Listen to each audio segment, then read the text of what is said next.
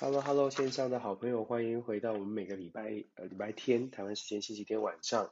十点钟的 Dennis 的全球政治笔记。每个星期都一样的跟大家来分享一下这个礼拜发生什么，哪些国际上面的政治的大事哦。我不晓得大家有没有觉得呃。这个二零二二年呢，一开年好像国际的情势，尤其是在整个中亚地区比较紧张一些。如果大家有关注国际新闻的话，或许会有这种感觉。当然，这个这个地区呢，因为过去我们关注的比较少一些，因为我们现在在讲的是乌克兰，在讲的是哈萨克这些国家。过去我们在新闻当中偶尔听到，但是对这些国家的了解并不是很深。可是我们常常在讲说，在全球化的时代，事实上每个国家的联动都跟呃都台湾都很难很难置身事外，虽然。感觉很遥远，可是因为每个国家的联动，它都会有一些相互的牵制的作用。就举例来说，我们如果期待美国做什么事情的话，那美国的资源是不是有足够的力量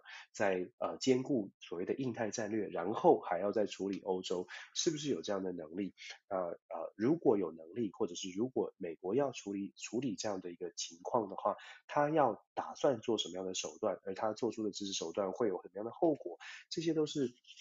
蛮有趣的，就是在在整个全球政治，呃，每个礼拜发生的事情，跟大家想跟大家分析跟分享的，就是在谈这些联动的事情。其实国际关系，当然有些人说了，国际关系跟人际关系还是有很大的差距，当然是这样子没有错，就是人际关系跟国际关系是有差距的。可是我们常常试图的把国际关关系这种听起来国际政治很复杂的事情呢，试图把它稍微的简化一些，希望做的事情是让。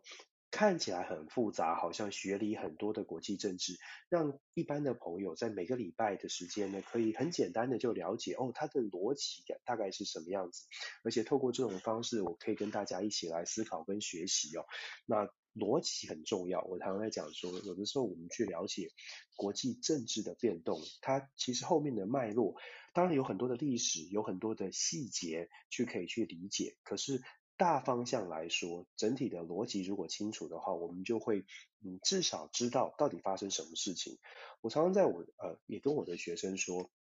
有的时候我们不期待不期待学生知道非常多的细节，呃，尤其是他只是大学大学部的学生，他并不是要一辈子钻研国际政治的。但是透过嗯很基础的概念，或者是透过一些逻辑的理解，至少学生呢在未来经过，譬如说我们在讲完乌克兰，讲完俄罗斯，而且把后面的脉就是逻辑讲清楚之后，未来有类似的事情发生的时候，大家就可以比较清楚的去了解哦，什么是国际现实？所谓的现实。到底是什么什么意思哦？什么是权力？什么是呃权力平衡？什么是什么是跟着大国走哦？呃，当然有专业的名词，什么 bandwagoning 啊、balance 啊这些，但是我们希望用不要这么这么象牙塔里的话来说，它的目的就是希望大家我们一起来看懂国际新闻。好啦，讲了这么多背景的事情哦，我们来看一看这个礼拜想跟大家分享什么事情。这个礼拜呢，一样大概选四五条新闻。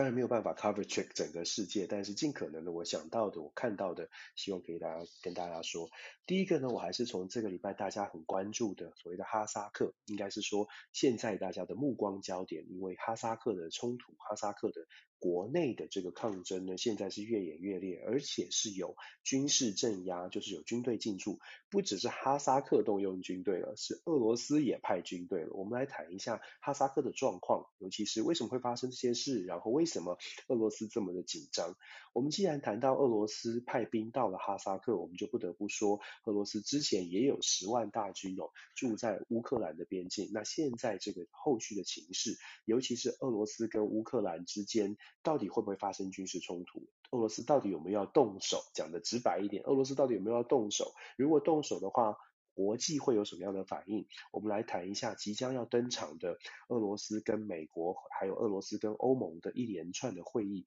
在星期一，就是美国时间星期一。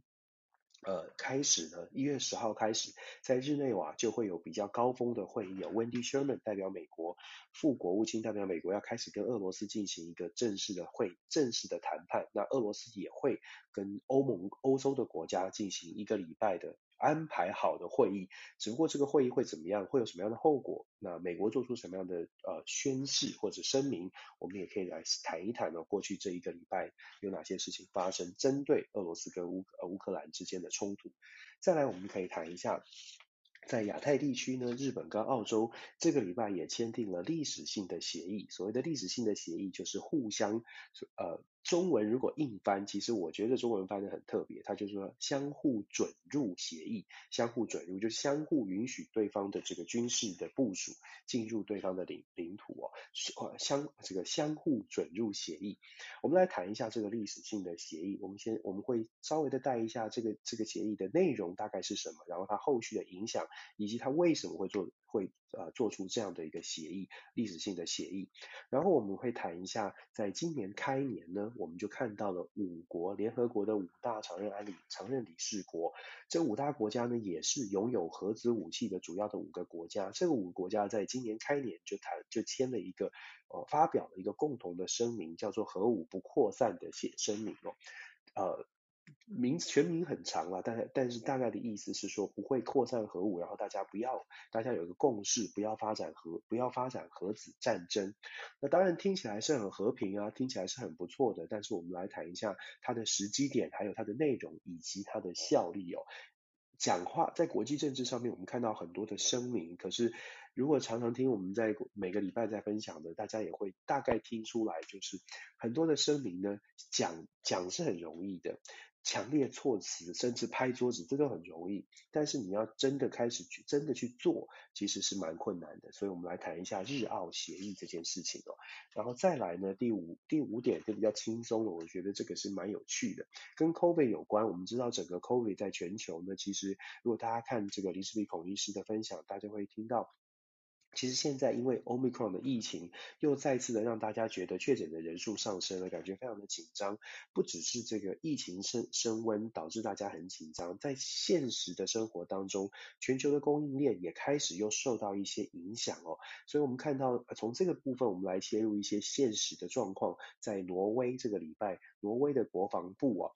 啊做了一个决定，什么样的决定呢？他们要回收义务役士官兵的内衣、袜子、T 恤这些东西啊，因为缺货，所以为了要让接下来服役的官兵、服役的年轻人呢，有这个呃军队的 T 恤、军队的袜子跟军队的靴子，所以他们居然下令啊、因为疫情缺货，所以他们下令要回收哦。那这个呃，基本上就反映出来现在 COVID 对于全球的冲击。那最后呢，我们也会很简单的稍微带一下，现在韩国的选举现在其实也是如火如荼，感觉起来整个情势已经翻盘了。我们一直都在关注韩国的选举，后续我们会讲更多。不过简单来说，韩国现在呢，现在的执政党代表的这个候选人李在明，现在气势是完全起来了，跟过去呃前面几个几个月不太一样啊。呃反而是是挑战者在野党的候选人尹锡悦开始这个戏整个是开高走低。我们也会谈一下中南美洲哦，另外一场今年的年度的选举是哥伦比亚。哥伦比亚重点不在选举，哥伦比亚的重点我想谈的是整个哥伦哥伦比亚，它在边境，它在这个国家现在遇到的一个是嗯这个呃反对的势力在国内。我们很少去谈到中南美洲的哥伦比亚。呃，哥伦比亚跟委内瑞拉这个礼拜在边境上面的冲突已经造造成数十人死亡，而且这个边境的冲突还会越演越烈。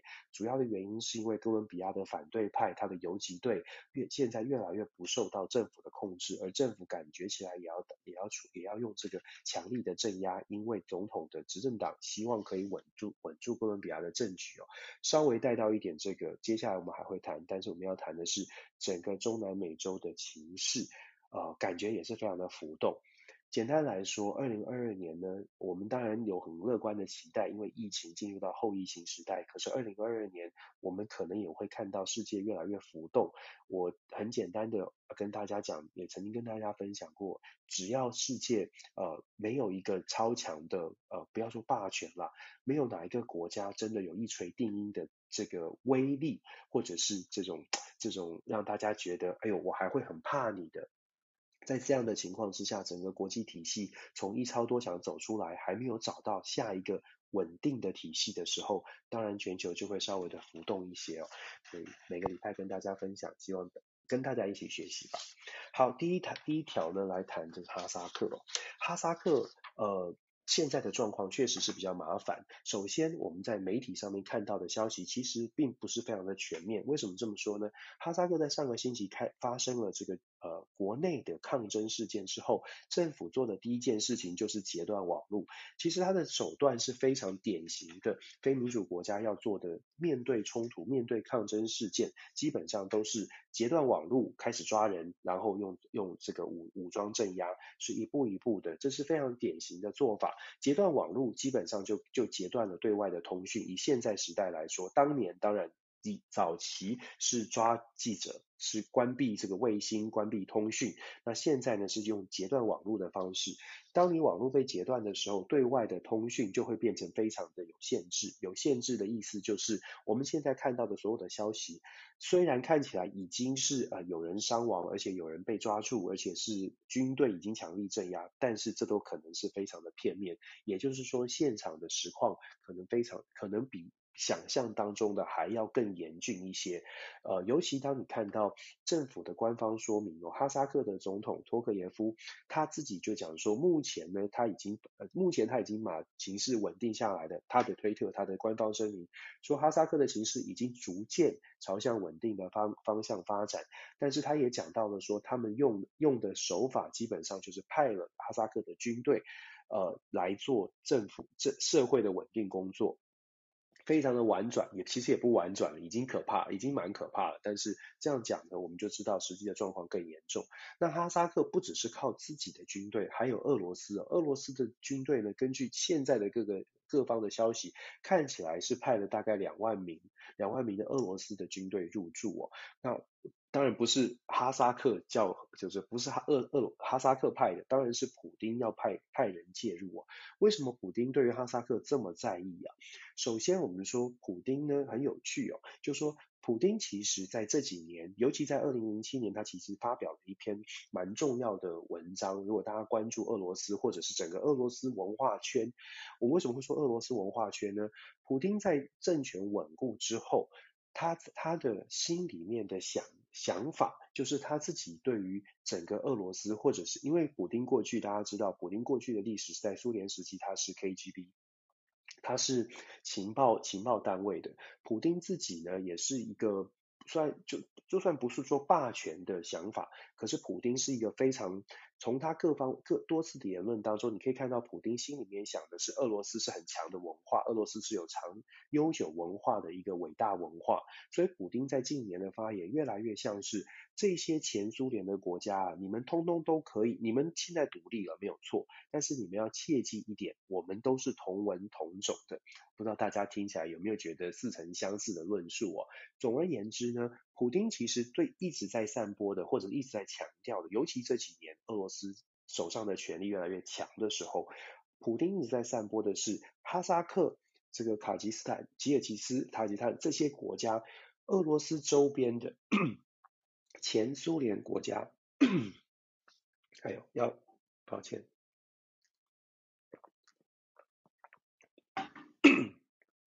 这叫声音锁住了。这些周边的俄罗斯的这个前苏联国家呢，普丁都认为你们我们都是同文同种的，我们都有一定的历史的背景，所以这些国家都应该要继续的以俄罗斯马首是瞻。我们可以是兄弟，但是我是兄，你是弟哦。所以在近期的各项发言，这几年，呃，不论是哈萨克，不论是乌克兰。当这些国家开始有自己的意见，想要走自己的路，尤其是西方国家越走越近，像乌克兰，为什么我们在稍后会谈到俄罗斯为什么那么在乎乌克兰？这些国家想要走自己的路的时候，都会开始得到俄罗斯来自俄罗斯的一些压力跟警告。这一次的哈萨克的事件发生了内部的冲突，我们必须回过头来先先说，这次发生的冲突呢，表面上的导火线是哈萨克内部因为。天然气价格的上涨。天然气价格上涨，大家会说，嗯，有这么严重吗？因为哈萨克哦，过去哈萨克其实是中亚一个非常大的国家，虽然大家不太对它了了解不不是非常的多，可是大家去查地图就会发现哈萨克哇，好大哦，整个哈萨克大概跟西部西欧差不多大。哈萨克是非常大的国家，它的自然资源也很多，它在中亚其实是一个相对天然资源多，而且经济是稳定的地方。过去的几十年哦，哈萨克的前独裁政权独裁者纳巴扎耶夫这个前总统呢，他担任总统长达二十九年，基本上过去三十多年都是由纳巴扎耶夫带领哈萨克。在苏联解体之后，这个国家这个中亚的国家完全是由强人一手来包办。那那那巴扎耶夫当然有他厉害之处，他就是你可以说他开明专制，你可以说他专制，你也可以说他其实很聪明，因为他让哈萨克确确实实在经济上面用了自然资源，确确实实在哈萨克在经济上面确实表现得不会很糟糕，所以哈那巴扎耶夫在前期呢是很受欢迎的。当然，当你经济发展之后，纳巴这个纳巴扎耶夫的政权就会开始面对一些希望，在经济生活好了之后呢，人会想的比较多嘛，所以在经济生活好了之后，哈萨克的年轻世代跟世界上所有的国家一样，哈萨克的年轻世代也会开始思考，嗯，我们也想要有跟其他国家一样的，跟世界接触之后，也会希望看到了外面，也会反过来说，也许哈萨克也应该有什么事情，但是哈萨克还没有。所以纳巴扎耶夫就受到了蛮多的批判，尤其在最最近几年。二零一九年，纳巴扎耶夫确定接棒给现在的总统，那交棒给现在现在的总统，但是这也是一个哎呃一般预期呢，这也是一个过渡的时期哦。因为为什么说过渡？因为纳巴扎耶夫事实上也一直扶持他自己的女儿，今年也五十几岁了，一直扶持他自己的女儿，希望他的女儿可以作为接呃未来的未来的哈萨克的领袖。在这样的情况之下。人民是有感觉的，人民其实看得出来，尤其你在政政治上的安排，就算他可能觉得我现在可能不能发声，但是找到机会呢，我有我有不满，我还是会表达我的意见。那这一次我们说表面上的导火线是天然气的价格上升，天然气价格上升，大家会直接冲击到生活，不只是日常用的这个，像比如说暖气啊等等哦，还有就是主要是哈萨克很多的汽车。都已经改装成为瓦斯车，就像前几年在台湾曾经，我我不知道台湾现在还是不是这么流行，但是过去几年呢，台湾曾经有一度蛮多的计程车，蛮多的这个呃交通工具都改成这个瓦斯车，曾经有一度印象当中，曾经有一度前几年台湾蛮多的瓦斯车，那因为天然气的价格比石油来的低一些，所以过去呢瓦斯，所以在哈萨克瓦斯车是非常流行的。可是现在天然气的价格呃上涨，尤其是政府下令天然气的这个呃顶标，本来政府都有保护，有点类似保护这个市场稳定市场，所以让天然气的价格有一个上限。但是政府把这个天然气的价格上限移除之后，在短短的时间之内，哈萨克的天然气价格翻涨了两倍，这当然就会冲击到民生经济。那对冲击民生经济，可是我们说它是表面的原因。导火线是这样，但是最后的后面的后面的这个让大家这么这么群情激愤，甚至想要攻入政府大楼的关键原因，还是在过去二十二三十年来，哈萨克人民觉得纳巴扎耶夫或者是哈萨克的专制政权精英阶层把持的政治，哈萨克人民希望改变。那么我们说，哈萨克人民希望改变，俄罗斯很紧张，因为这个扩散效应是俄罗斯并不乐见的。俄罗斯其实很担心哈萨克这样的一个抗争，有可能会让俄罗斯内部也有所谓的自由派。如果大家记得的话，二零二一年、二零二零年，这个俄罗斯的反对派的领袖叫做纳维里哦，曾经被这个全世界都支持嘛，他被被抓起来，然后。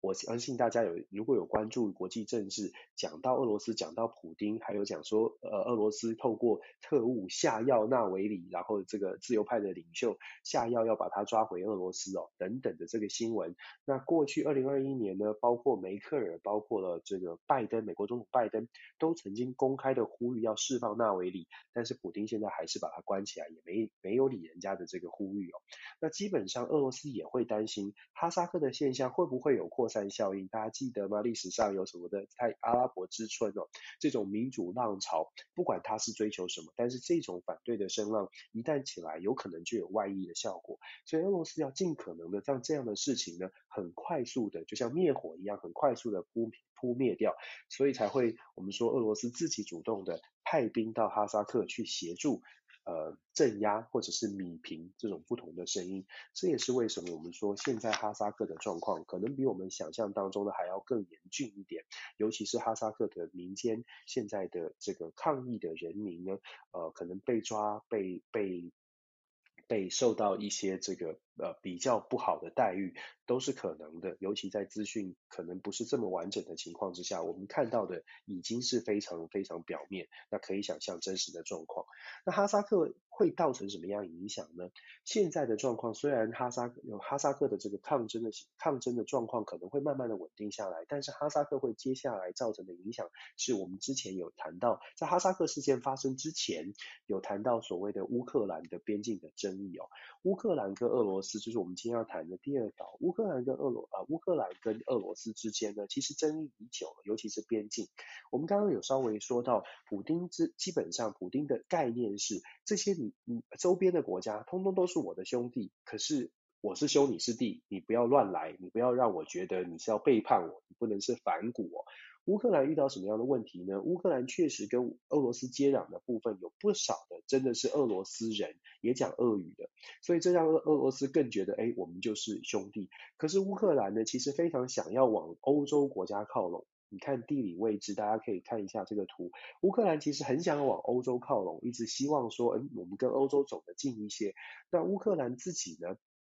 当然，本身有很多的政治问题啦。乌克兰虽然有选举，可是乌克兰也并不算是一个非常民主的国家哦，这是很很实话的。这也是为什么，这也是为什么会有这么多的，嗯，欧洲的国家，虽然大家会觉得，哎，乌克兰跟哈萨克之间这个争议要要来支持乌克兰，但是你要让这些欧欧洲国家完全的赶快接纳乌克兰，譬如说加入北约组织。或者是变成这个呃跟欧跟呃这个用各种的方式来支持乌克兰，大家还是有一点担心，或者大家还是有一点距离的，因为乌克兰本身，譬如说政府的贪污、军队的贪、军队内部的贪贪污的问题，这些都是我们现在看到乌克兰跟哈啊乌克兰跟俄罗斯之间的冲突，现在只看到这个部分，但是其实乌克兰本身问题也是不少。当然，我们说这些问题现在看不到，现在比较比较的比较少的讨论。但是我们从美国其实也多次的讲到，当乌克兰要求美国，哎，帮我帮我帮我加入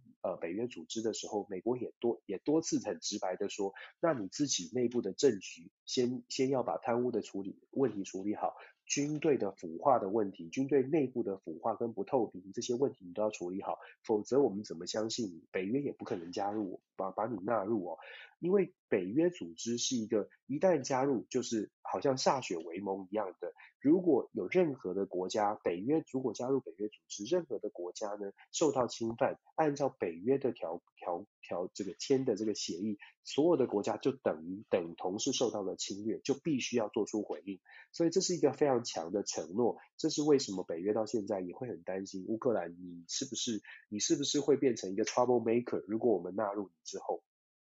那当然，对于对于俄罗斯来说，现在跟乌克兰之间这个关关系呢，有一部分的原因是俄罗斯当然讲了，俄罗斯讲的是。我们要的就是我们周边的国家，西方民主国家，你们要怎么跟我的兄弟打交道？OK，但是你不要影响到让我觉得我有安全的顾虑。所以俄罗斯用了一个词叫做 security guarantee。他们在最近呢一直在抢的，包括他们发出的最后通牒，在十二月十七号都在讲这个概念，就是你要我有安全的保证。什么样的安全保证呢？它的条就是列了很多项哦。其实俄罗斯一直在强调的是。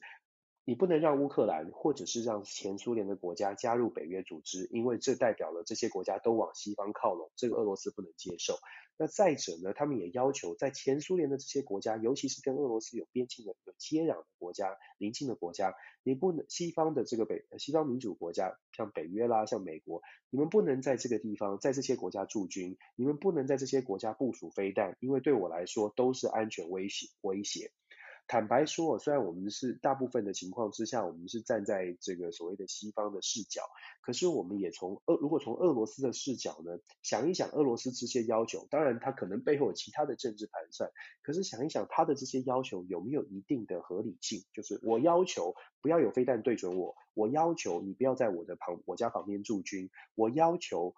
我的兄弟，我觉得是兄弟的国家，不要去靠到我跟我敌对的那一那一方阵营去。其实这些要求，就如同我们所说的，你思思背思考背后的逻辑，尤其你站在俄罗斯的角度，它并不是很夸张的，它真的是说说实话，它并不是很夸张的要求。当然，如同我所说的，我们所担心的，或者是美国为首的西方阵营，他所担心的。呃，其实是俄罗斯可能有其他的其他的想法，俄罗斯可能会有再有扩张的野心，或者是俄罗斯会因此呢钳制住这些前苏联的国家，所以双。基本上两方阵营想法不同，但是其实都有脉络，都有逻辑可循。稍微的了解，我们就知道为什么俄罗斯会有这样的要求，美国为什么又又会有呃，美国或其他的北约组织为什么又会觉得，诶，应该要给予什么样的这个承诺，或者给予什么样的帮助哦？那我们就说下个星期一哦，就是俄罗斯跟美国在针对乌克兰的事件有很已经有很多的协商了，包括这个美国总统拜登在过年之前，在十二月三十号也打了电话。给普丁，其实都重复在讲一样一样的话。但这礼拜有什么新的进展呢？这礼拜讲的新的进展是说，美国的官方呢有正式条列出这个乌克兰如果被俄罗斯入侵的话，美国采取的制裁会有什么样的后果？这个很有趣。为什么我说很有趣呢？因为就好像之前我一直用说，就美国一直一直用声明声明说会有经济制裁，会有严重后果，会有严重后果，但是。觉得好像乌克俄罗斯没有往后退，而且好像俄罗斯好像不理不睬。那现在呢，我们就更进一步的，美国更进一步的说，你好像没有听懂我在讲什么，你好像没有听懂经济制裁会造成什么样的后果。来，我告诉你，我会采取什么步骤。所以美国在上个礼拜发发表的这个。声明就更进一步的，真的是条列式的讲说，如果乌克兰被入侵了，美国会采取经济制裁。所谓的经济制裁呢，是打算要让俄罗斯的对外的贸易，尤其在汇兑的部分可能会被中断，因为美国现在还是掌握了所谓的 SWIFT，就是银行之间的国际汇兑。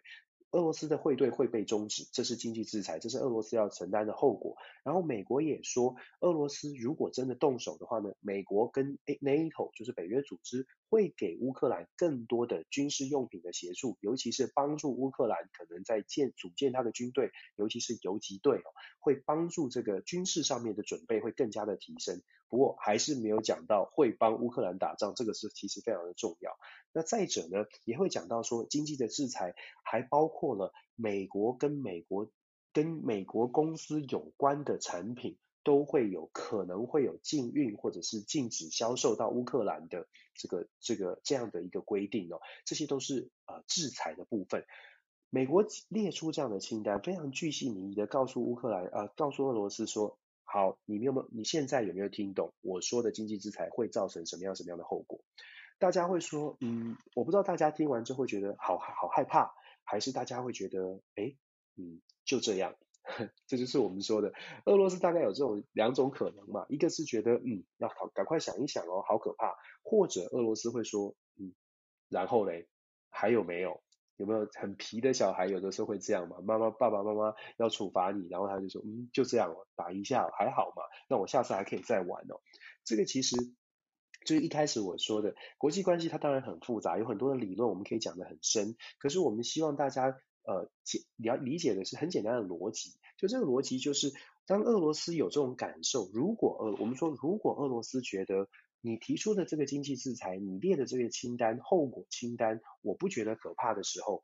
大家就可以想了，如果他不觉得可怕，他不觉得害怕，那他他干嘛要退让呢？为什么我们会说他不觉得害怕？其实俄罗斯啊，在二零一四年回顾之前的。不久之前发生的事，二零一四年俄罗斯就做过同样的事情了，就非常意外的入侵了克里米亚，基本上就是进到乌克兰。二零一四年的总统是哪一位呢？二零一四年的美国总统是奥巴奥巴马，当时的拜登是副总统。大家想想看，二零一四年奥巴马采取什么样的动作？其实基本上我们很少关注，就是不会每我们不会一直去回想这这件事情。可是我可以跟大家做分享，就提醒，二零一四年美国总统奥巴马一样是采取经济制裁，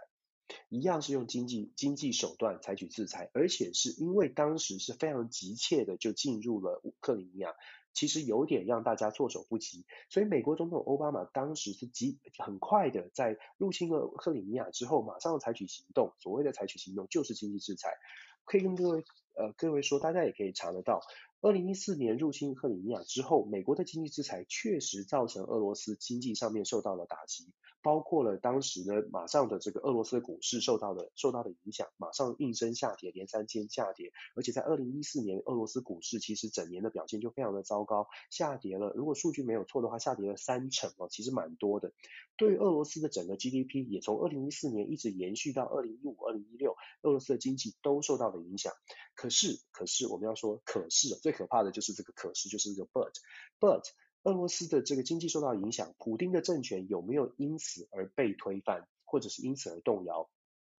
很结很很清楚的答案是没有。当然，俄罗斯的民怨会起来，当然俄罗斯会不满。可是当时的经济制裁并没有造成俄罗斯政府的这个政权受到动摇。虽然俄罗斯的经济受到了波动，但是俄罗斯也确实现在现在回想呢。在二零二二年的今天，我们要想的是，当二零一四年也是用经济制裁对俄罗斯确实有冲击，可是冲击之后，俄罗斯反弹了，而且俄罗斯也重新站稳了脚步，现在甚至找到了可能找到了一些因应的做好冲击的准备哦。二零一四年他们可能没有想说，哎，经济制裁会有什么样的冲击，可是现在的二零二二年有了二零一四年的经验，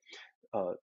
美国有经验，美国说，诶，当时有一些冲击，可是美国也要反过来想，俄罗斯也有做好准备啊，俄罗斯他自己也会去思考，如果这些，如果美国还是用经济制裁，那我们应该做出什么准备？其实我们看俄罗斯最近这几年，尤其是我们说北溪二号油管，我们说俄罗斯跟欧洲的能源之间的互动。它的这个互动的紧密的连接程度是逐年升高的，并不是逐年下降。换句话说，虽然二零一四年有俄罗斯入侵克里米亚的事件，但是并没有影响欧洲国家对于俄罗斯能源的依赖。欧洲的国家并没有因为哦，俄罗斯是一个很强权的、很霸道的、很可怕的国家，所以我不做生意了，所以我不进口能源了，并没有。换句话说，因为天然条件的这个呃限制吧，欧盟欧洲的国家呢，某种程度还是对俄罗斯有相对的依赖。当美国可以很明快的做出经济制裁的时候，欧洲的国家其实也会很担心这些经济制裁。你讲的很大声，你真的做了，冲击的也许是我。为什么我这么说？二零一四年的经济制裁当时打击到什么呢？当时其实我们刚刚说了，重创了俄罗斯的股市，也让俄罗斯在二零一四、一五、一六有一个蛮长时间的经济的这个低迷哦。可是这段经济的低迷，它影响的德国的西门子在在俄罗斯投资非常多，它影响了德国的美很多的公司在俄罗斯的这些呃在俄罗斯的市场。更不用说，其实美国有很多公司，像是一些民生消费的，像是举例来说，麦当劳，麦当劳在那几年在俄罗斯的营收就大幅的下降。当然了，大家可以说这个枝微末节，这个不是很重要。可是对企业来说却是重要的，对企业来说很重要，它当然就会想办法连带的影响美国的政治的人物的政治政治的决策哦。所以经济制裁呢，二零一四年是这样是这样是这样做的。那二零一四年这么做之后。有影响，可是现在还会不会有同样的影响？这就回到我刚刚讲的，如果爸爸妈妈说，哦，如果你不乖，我要打你，我要打你屁股哦，讲了一次两次，而且你也真的做了，你也真的处罚了，处罚之后，这个孩子说，嗯，你打我一下屁股，我觉得还好像还好诶，我我好像还可以再试试看，再调皮一次，反正那个心理预设的后果是可以承担的情况之下。这个威吓的效果呢，就没有预期来的大了，所以大家很清楚就可以理解为什么美国到现在讲的这么多，甚至这个礼拜他用条列式的告诉俄罗斯说我要怎么做，我要怎么做，可是俄罗斯好像可能还是不为所动哦。尤其我们之前有说过，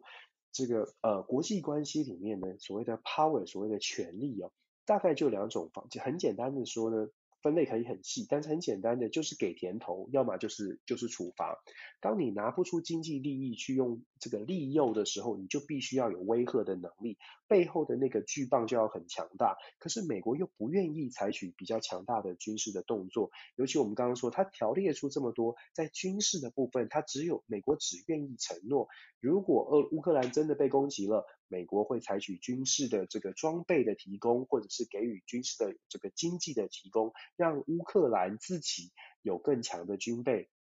来对抗俄罗斯的入侵。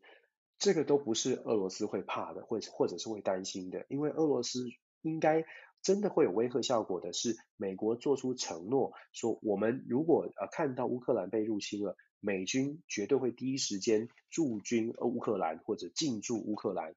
当然了，这个是非常强势的作为，而且也是非常强的承诺。美国不太可能这个呃真的做出这样的承诺。再加上美国现在的总统跟当时的奥巴马其实是一脉相承的，拜登呢又更加的谨慎小心了。其实我们分析拜登一年的政治政治这个决策或者是外交政策，我相信大家也慢慢看得出来，拜登他好处是可以预期。就说拜登的好处是他一切都是可以预期的，毕竟在政治圈里面打滚四十年，大家对他不能说了若指掌，但是可以预期，呃，老拜登大概都会采取比较温和的外交手段，觉得用策略、用智慧，大家可以谈。问题是这个可以预期呢，某种程度上面来说，也造成了国际更多的不确定性。为什么这么说？因为国际政治有的时候就是需要那个巨棒，有的时候就是要那种不预期的那种不呃不确定性，其他的国家才会有害怕的效果。川普时代为什么很多的国家会害怕，或很多的国家会觉得我搞不懂，我搞不懂拜川普在想什么，葫芦里卖什么药，他会不会做什么疯疯狂的事？拜登总统。不会让人家有这种感觉哦，因为他觉大家都会觉得拜登啊就这样，到时候我们吵一吵，拜登就会派一个特使来，然后跟大家来聊聊天，坐下来喝杯咖啡，喝完了这个特使就回去了。一年下来呢，我们看到他处理中东，我们看到他处理非洲，再怎么大的这个内乱内战，拜登都是采取这样的一个这样的一个路线哦，所以我们说。拜登是可预期的，可是当世界变局很大的时候，这个可预期性就变成了不可预期了，就变成了造就造成了这个世界为什么会更多的不确定性？呃，如同我们所说的，没有没有这个。没有这个巨大的权力了，大家会觉得，嗯，要么呢是觉得我应该要赶快的、赶快的抓住抓住我自己，让我有安全的保障。中小型、中大型的国家可能会想办法变成区域的霸权，来确定自己是很稳定的，甚至是可以跟美国进行对抗，或者是或者是对话，平起平坐的对话。中大型的国家在拜登在。没有这个一超强一个超强这个国际体系当中会有这样的想法，小型的国家呢就更就比较麻烦了，因为小型的国家在这种变局当中，他要么是是才是赶快的去抓一个中大型的国家说，来来来来保护我，或者是我来我来跟你结盟，要么呢就是完全的放任其他的国家对他予取予取予求，求取他觉得得他觉得会取得的这个安全的保障哦。这这些逻辑其实大家可以套用在我们自己呃看到的国际新闻，而且甚至套用在台湾哦。想想看，现在的国际变局，台湾有哪些事情可以做，或者是台湾现在的采取的路路线，是不是有点像这样的逻辑在做？所以我们说，希望大家一起来看国际新闻，某种程度其实就是帮助自己的国家吧。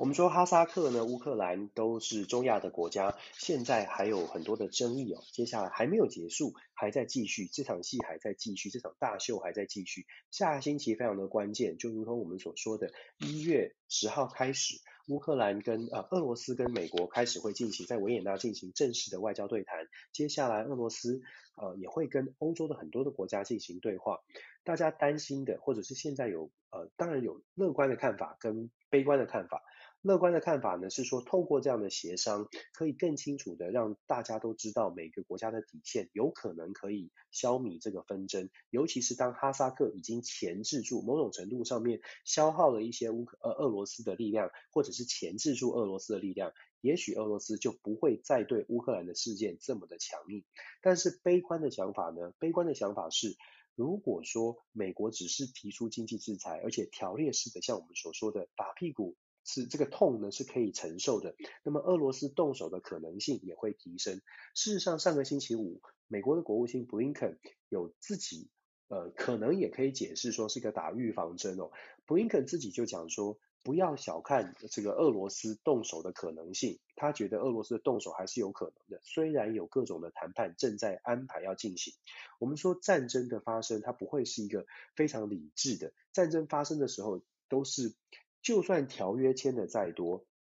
坦白说，当你要发生战争，当你决定要动手的那个国家，他一定是做好了某种程度的计算。他的计算可能还包括了其他国家的反应。当其他的国家的反应越来越清楚的时候，帮助这个要要动手的国家更容易计算。所以某种程度来说呢，拜登政府我们刚刚说了条列式的告诉俄罗斯说，诶，我要做什么事情，你的后果会是什么的时候，反过来我们要思考这样的外交策策略是不是聪明的？就像我说的，川普时代不确定，什么都不跟你讲，你你试啊，你试试看啊，来试我啊。俄罗斯可能会觉得，哎呦，他到底在玩什么？可是现在拜登呢，告诉他说，告诉俄罗斯，我要这样这样这样这样做。坦白说，等于是把这个底牌亮出来。除非拜登还有其他的隐藏王牌，可是现在看起来并没有这样，所以没有隐藏王牌的情况之下，把所有的策略都告诉别人，其实各位线上的朋友，不管你在任何行业哦，这个也不是说呃什么勾心斗角，但是但是在真的我们生活当中就可以想象，人与人之间互动，尤其是谈判的过程，如果你先把底牌都告诉别人了，你真的觉得对方呃。就就就会害怕，或按照你的步数走吗？还是说，如果你把底牌太早告诉别人，其实他的那个效果反而是伤害到自己，反而是让你自己不利哦。拜登的政府做了很多次这样的事情，最有名的当然就是阿富汗的撤军事件。基本上所有的外交政策的学者都会告诉你，为什么阿富汗撤呃撤军是这么的失败，最主要的失败点就在于拜登政府早早就告诉塔利班。我们在八月要撤军。当拜登政府做出这样的说法，觉得诶，我们开诚布公，我们希望透过这样的方式呢，塔利班啊，你要知道我们的诚意，我们是真的真的想要跟你谈，也是也是也是真的会撤军。那既然要撤军呢，你就应该温和一点，反正我们要走了，你就慢慢的跟跟这个阿富汗政权来做协调。拜登的这个理想性讲出来自己的策略，以为。大家都是好人，什么都好好谈。这结果大家都看得非常的清楚哦。讲出来，八月撤军之后，塔利班全面开始发动进攻，摧枯拉朽的把所有的事情都翻了盘，一夕之间开始在整个阿富汗战局呃批变。关键就在。很早的美国的底牌就已经被看，就已经自己说出来了。所以在这样的情况之下，我们就一样的想想看现在的状况。当美国列出清单说我要怎么做，我要怎么做，俄罗斯到底是会怕，还是俄罗斯觉得，哎呦，你就只有这样了？所以这个可以大家来思考哦。有的时候，呃，逻辑上面 我会，我有的时候也在觉得说，拜登的外交团队，呃，包括布林肯啊，我们在我们看起来都。有的时候我们看新闻哦，我不知道大家会不会有这种感觉，看新闻，尤其是新闻媒体包装，都会觉得说，哎，这些政治人物好睿智哦。尤其在美国，你看白宫的记者会，然后每天有一定的规定，就每天的白宫记者会，就我每天都会看。我一开始都会觉得，哎呀，这个好有制度，好有规模，然后讲话很有外交辞令，很得体。但是久了之后，你会发现，呃，好像就是除了表表象上面的。还是行礼如仪，还是有一定的这个框架，就是我是美国国务卿，我是副国务卿，我是白宫发言人，这些 title 让他把他的这个话呢撑得好撑起来，支撑起来，好像是很有道理，好像是觉得嗯说话掷地有声。但是久了，然后再分析内部，再仔细来看他的逻辑，你会发现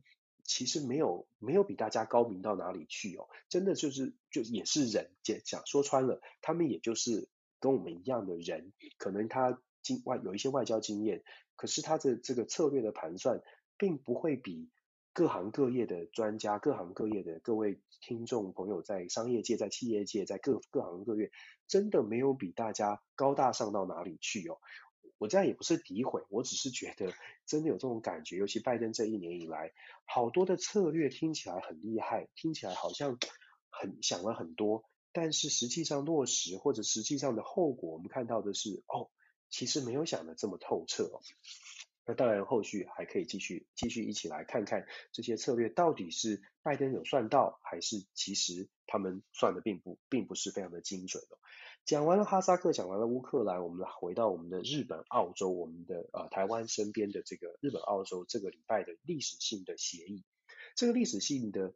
虽然不到共同防卫，但是意思也差不多是这样。基本上，虽然日澳这个协议呢，就是相互准入条约、相互准入协议，虽然没有特别的在文章当中，在呃这个条约当中白纸黑字的讲说，我们就是对抗中国。但是谁都知道，这个合作基本上就是要担，就是担，就是因为担心崛起的中国，而且崛起的中国带来的威胁，让亚太地区觉得，嗯，必须要采取一些什么样的动作。当然，对于日本、澳洲来说，我们都知道，日本在安倍首相以后呢，其实采取的路线就比较是非常清楚的，就是亲美抗中的路线，亲近美国，为美国马首是瞻，然后对面对中国呢稍微的强硬一些，不论在钓鱼台啦，钓钓钓鱼台，或者是在海权，或者在其他的呃争议上面，日本的态度都比较强硬，尤其是安倍这个派系，安倍派阀。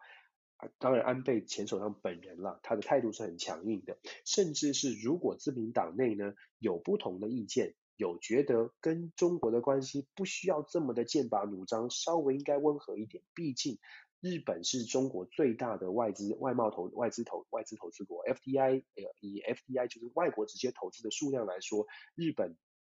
中国是日本 FDI 出这个出这个出这个对象流入最多的地方，然后日本跟中国的贸易呢，贸易额呢，对日本来说也是非常的重要，当然对中国也是，所以我们说经济互赖嘛，互赖互赖就是真的是相互依赖，日中两两方呢，实事实上在都很清楚，都很清楚，经经济上面是不可能完全脱钩，也不应该完全脱钩，所以安倍的安倍时期采取的这个强硬的路线呢。其实当时就有不少的鸽派的人士觉得说，哎，有点有点紧张，有点危险。那现在的岸田文雄首相上任之后，他所采取的策略，其实一般认为他并不像是安倍这么的抗中，并这么的强硬的对对待中国。但是我们要知道，日本自民党哦，它是一个一党的，不是不是独大，不是独裁哦。是真的是民主自由，但是它是一党的比较一党最真的一党独大了。但是这个一党独大的体系呢，它的这个制度里面，一党里面的各个派系就变得很重要了，就等于是一党一自民党里面有各种不同派系的角力，各种不同派系对于中国的政策其实又有点不同。虽然现在整体来说，日本对于中国的态度是呃民众民意也是希望强硬的，可是还是有有这个执行上面的落差，期待上面的落差。岸田文雄自己本身，呃，至少从他外向的选择，像你选了林芳正，他的各种的做法看起来呢，并不是完全的想要跟着安倍走。但是因为安倍的势力太大，现在在国会，安倍派就自民党内的安倍派呢是最大的派阀。安倍派在后面如果非常强硬的表达抗中的立场，岸田文雄。短期之内，尤其刚上任哦，短期之内他也没有办法说，呃，我不听岸田的。毕竟，如果呃不，我不听安倍的，如果他真的跟安倍翻脸的话，他的首相位置都不保。所以，短期我们说短期之内，岸田文雄可能要更多用更多的政治手腕来维持这样的一个平衡，包括在内阁内阁里面每个位位置其实也都是平衡，都是用都是用桥的。岸田文雄未来有没有办法成为自己的岸田路线？能不能走出自己的暗点路线？很大的一部分原因就在于他接下来，尤其在今年，今年日本也会有这个参议院的选举，还有接下来的党内的自民党内的派系的。呃，这个竞争哦，有没有办法走出岸岸田自己的路？那如果没有办法走出岸田的路的话，当然就必须要延续安倍的路线，也就是非常强硬的抗中。如果岸田相反的可以走出自己路，或许我们会看到日中的关系稍微的、稍微的。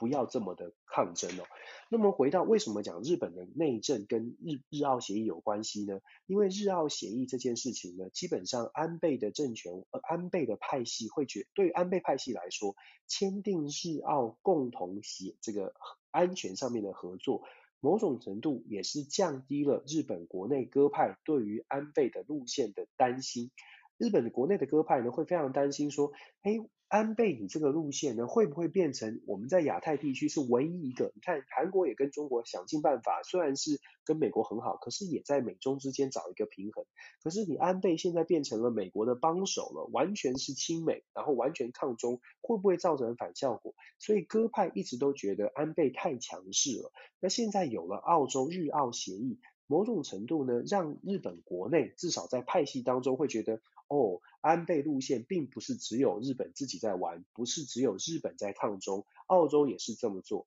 所以，我们说，在一定的程度上面，这样的协议有稍微缓和，就是日本国内，尤其是日本不同派系觉得安倍冲太快这种疑虑。当然，疑虑还是在的，但是因为有了日有了澳洲啊当帮手，大家会觉得，嗯，不是只有日本，这在日本内部的问题。那就如同我们所说的，接下来其实还是要看的是，呃，有没有办法按岸田走出自己的路。那在澳洲的角度呢，为什么签这样的协议呢？对澳洲来说，同样的跟外交是内政的延伸。澳洲的内呃内政呢，我们其实上上个礼拜有提到，今年值得关注的选举之一就是澳洲的大选。澳洲在五月份要进行大选，那五月份的大选呢，澳洲的现任的总理 Scott Morrison，他所代表的执政联盟，事实上也在过去两年，我们知道在新闻上面都看到了，澳洲对于中国的态度是非常的强悍的。那澳洲澳中关系也非常的这个紧绷，包括了中国不进口啊、澳洲的龙虾、红酒啊，之前还开玩笑说，那澳洲人就有很多的红酒跟很多的龙虾可以吃可以喝哦。那然后呃，澳洲的煤矿也受到了阻碍。那对于澳洲内部来说，一开始呢，呃，澳洲民众对于中国的这个反感，或者是呃，对于抗中这条路这个路线呢，是支持的，也是觉得没有问题，这是一个这是一个正确的，就是澳洲澳洲走要走自己的路。但是时间久了，毕竟 COVID 时间蛮长的，时间久了，比较多的理性的考考虑跟理性的讨论也会出现，再加上 Scott Morrison 现在走的路线，尤其是在美英澳三国协议之后。澳洲也会有不同的声音。我们之前有说过，澳洲自己并不是一个穷兵黩武的国家。澳洲虽然你可以说它偏安一隅哦，澳洲自己的国国队的国家的军队呢，大概是十万左右的军事实力，十万左右的军力。澳洲人很清楚，澳洲并不是打算要以军事称霸世界，澳洲只需要维持它在区域当中，尤其在整个的南太平洋，它只需要维持它在澳这个这个亚亚。这个亚洲区域就是太平洋这一块，大洋洲这一块，呃，是是是强的，是安全的，其实就够了。这也是为什么澳洲在建军本来的建军的概念当中就没有说我们要成为百万雄师，我们要几十万雄师，我们就是十万可以维持国家安全大概就可以了。在这样的情况之下。当 scum 采取非常强硬的动作，而且签署了不少的军事协议，像是美英澳三国协议，就是军事安全的，甚至要打造所谓的核动力潜舰的时候，澳洲国内包括最大党工党也都会跳出来说，我们都很爱澳洲，我们都想要守护澳洲，可是你这个路线到底是在守护澳洲，还是把澳洲带上带向一个亚太地区地区的这个冲突点呢？其实这是澳洲内部的一个反思。那这个反思，如果说澳洲的这个呃现任的执政执政团队呢，这个嗯，首先他的民调如果继续很高，然后这个抗中的氛围如果还是持续的话，大概不会有这个反思的出现。偏偏澳洲的执政党，大家上网看这个民调哦，澳洲的现在的执政联盟 Scott Morrison 他们的民调在短近期之内其实是下滑的非常的严重，甚至目前本来的在野党第二名的工党呢，他现在在澳洲国内的民调是翻翻过来的，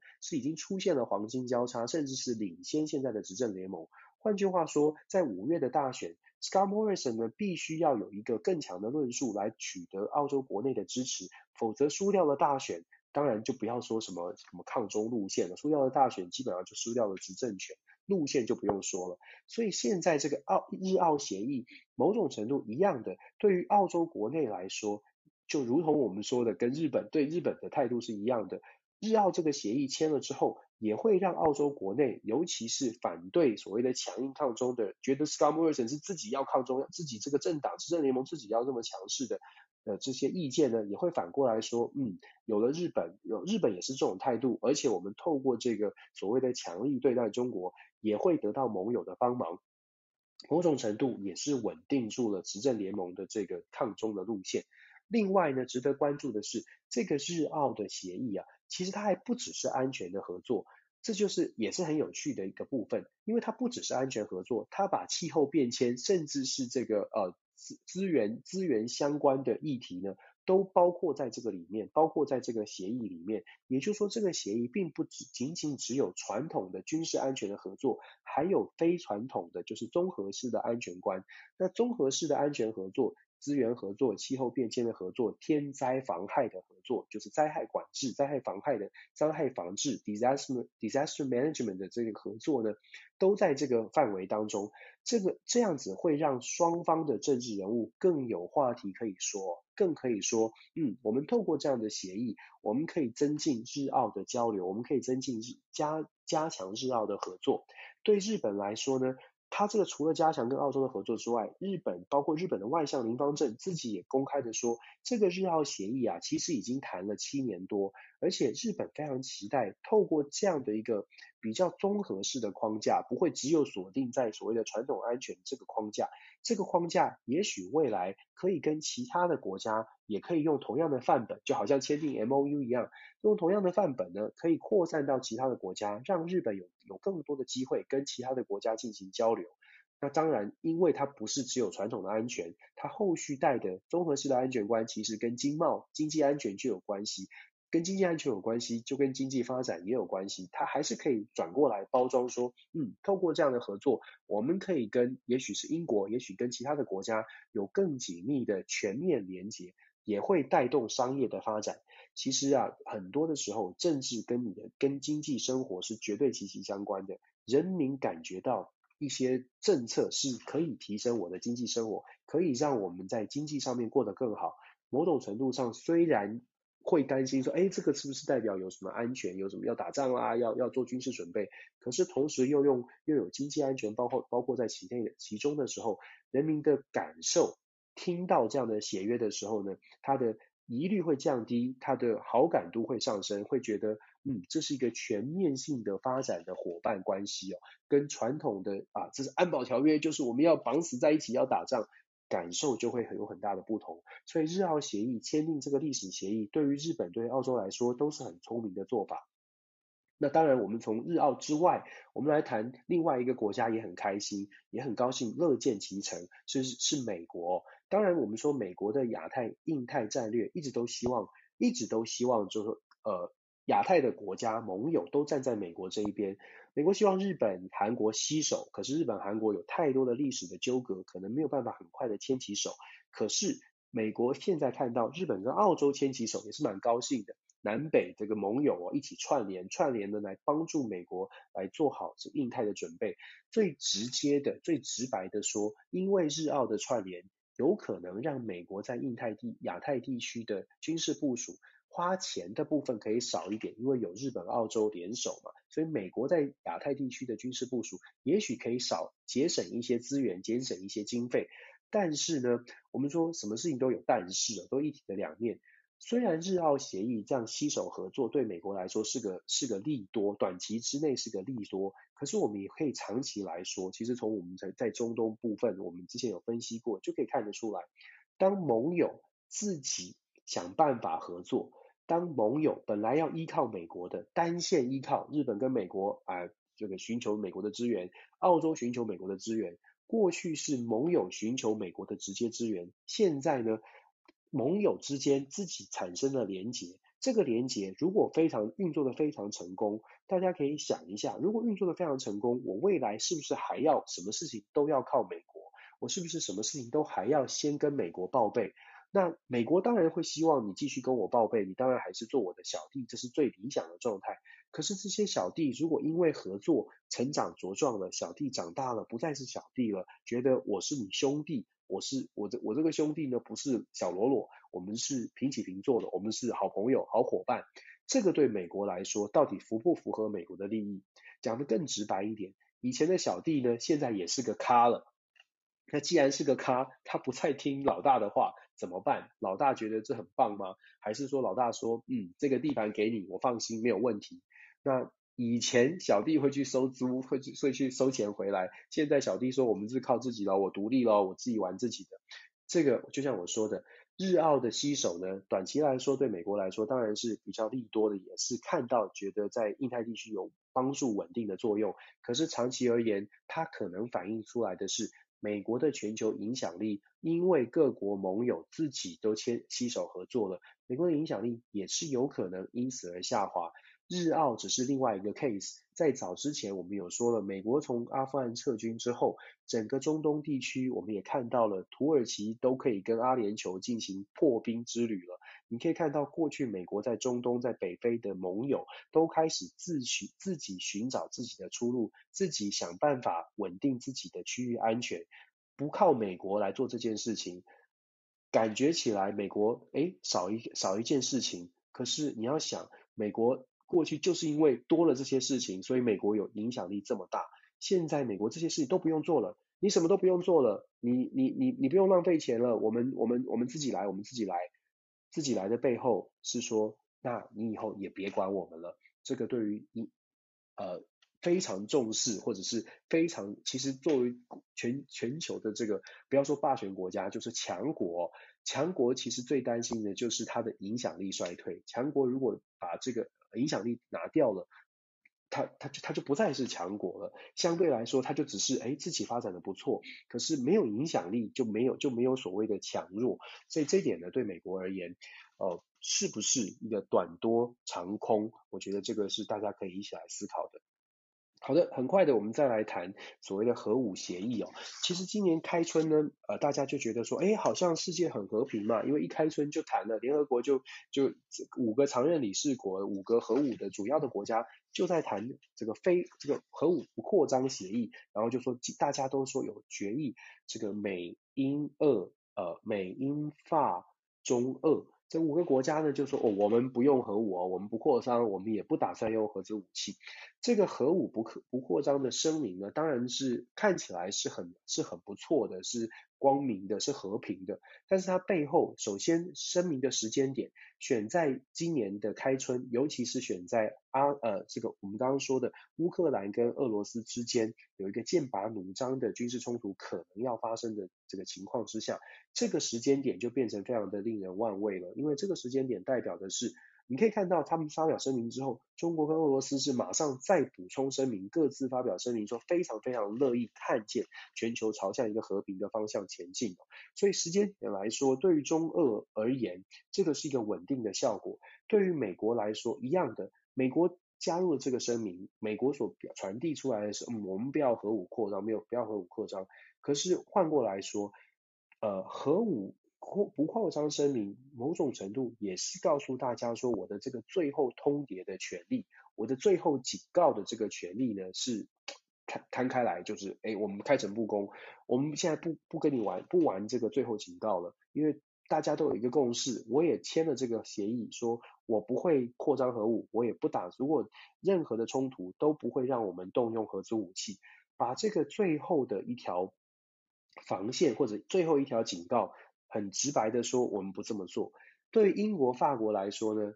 赌注也蛮大的。英国、法国相较这前面三个国家啊，美、英、俄，呃，美、中、俄、俄罗斯，英国、法国相较于前面这三个国家，它的核弹头的存量其实是相对非常少的。全球的核子弹头呢，呃，基本上就在美国跟俄罗斯的手中。中国虽然在扩张，但是目前来说大概是两三百枚。当然。目前预测中国也在继续继续增加，但是距离美国跟俄罗斯就是动辄一千五百以上的这个核可动用的核弹头数量差距非常大，所以当我们看到这英国、法国基本上是把自己的这个筹码最后通牒的筹码拿上来说，我们我们说哈了，我们修黑了，我们跟大家讲说我们来和平，可是我们说这个时间点。因为冲突可能会发生，大家赶快的拿出我手上所有的东西，希望可以让冲突降温，希望可以让国际世界和平。当然，我们希望乐见它的结果是大家都可以遵守协议。问题是，当你把最后的筹码也都已经修黑的时候，代表的是下面接下来当国际冲突可能再升温的时候，想想看哦，还有什么牌可以拿出来？还有什么事情是可以有共识的？盒子不扩张都已经拿出来，都已经用掉了，还剩下什么？当然啦，我这样讲法可能非常的现实，也非常的悲观哦。但是我我所看到的是，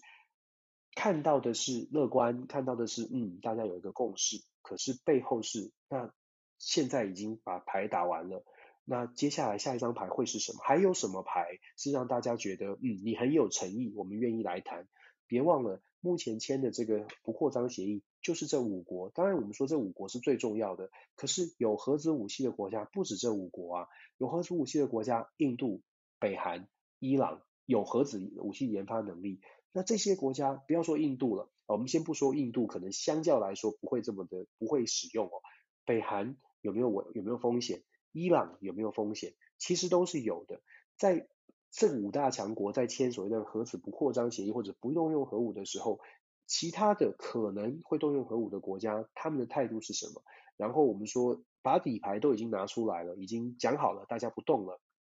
那是不是真的有这个威慑作用，或者是让全世界就觉得哦，大国们都不会用核武了，所以我伊朗我也不用，我北韩我也不用，北韩跟伊朗真的是真的是这么听话吗？呃，大家也可以思考哦。那所以说，呃，再来就是另外一个话题是，也是我一开始说的，说的很简单哦，说是一回事，做是一回事，说都可以说，但是做呢，大家会不会配合？当我们真的遇到了比较大的、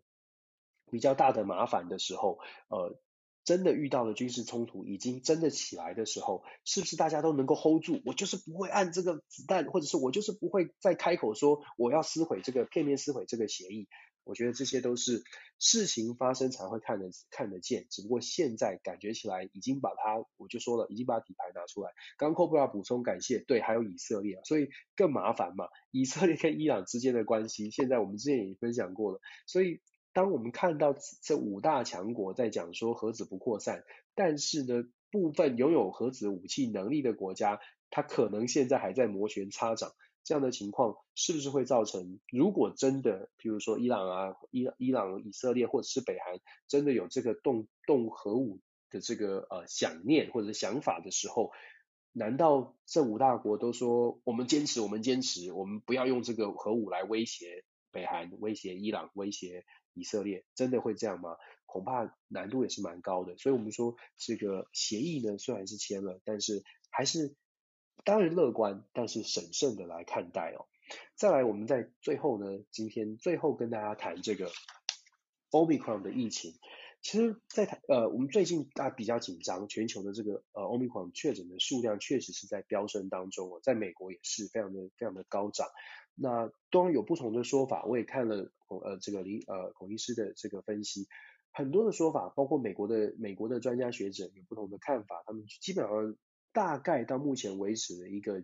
不要说结论了，一个解读是 Omicron 它的扩散力是很强的，但是重症是相对来说是比较比较少的，当然还是有危险，还是要小心，但是扩散力很强，重症率比较低。呃，我也看到了一份报告呢，是讲说，Omicron 呢，可能某种程度上来说，会让呃没有打疫苗的或者一直坚持，这个在美国，尤其在美国，包括我在 这个德州的很多学生，他们到现在都是坚持不打疫苗的。那不打疫苗的这些人，很有可能就因为这个扩散传染力比较高的 Omicron 的病毒呢，真的有可能确诊。那么确诊之后，确诊之后产生的这个抗体，或许变成一种自然的、天然的疫苗，就是逼着这些本来不打疫苗的人呢，也有抗体，也打了一个 Omicron 的疫苗。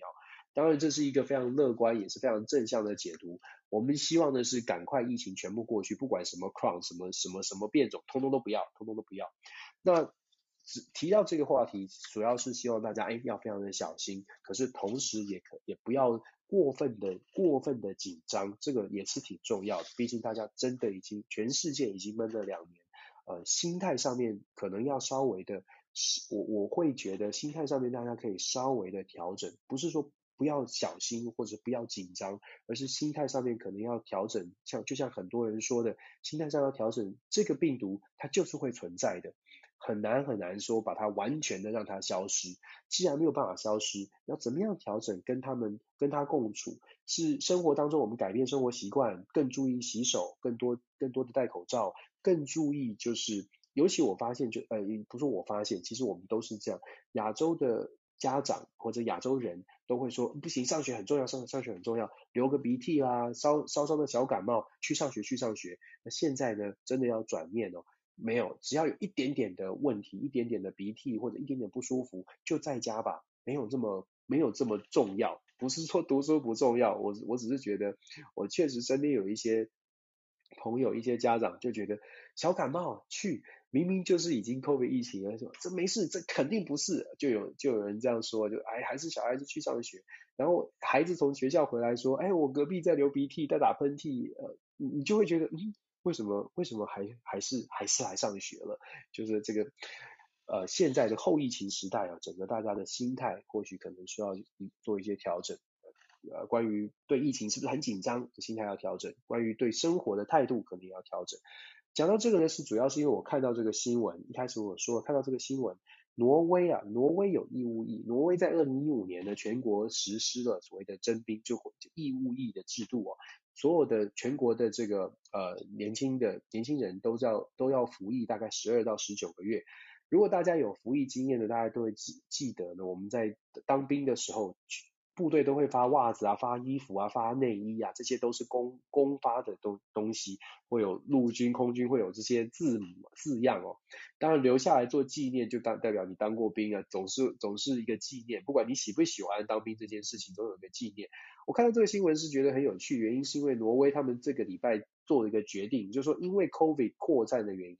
导致全球这个物流出现问题，所以缺货。内衣缺货，袜子缺货，靴子缺货，所有的这个军用的这个小东西、皮带等等都缺货，所以他们这个礼拜做了决定，从现在开始呢，过所有的义务役的军事官兵，他们所拿到的东西，发发的这些补给品、配给品、内衣、内裤、袜子、鞋子，全部都要回收，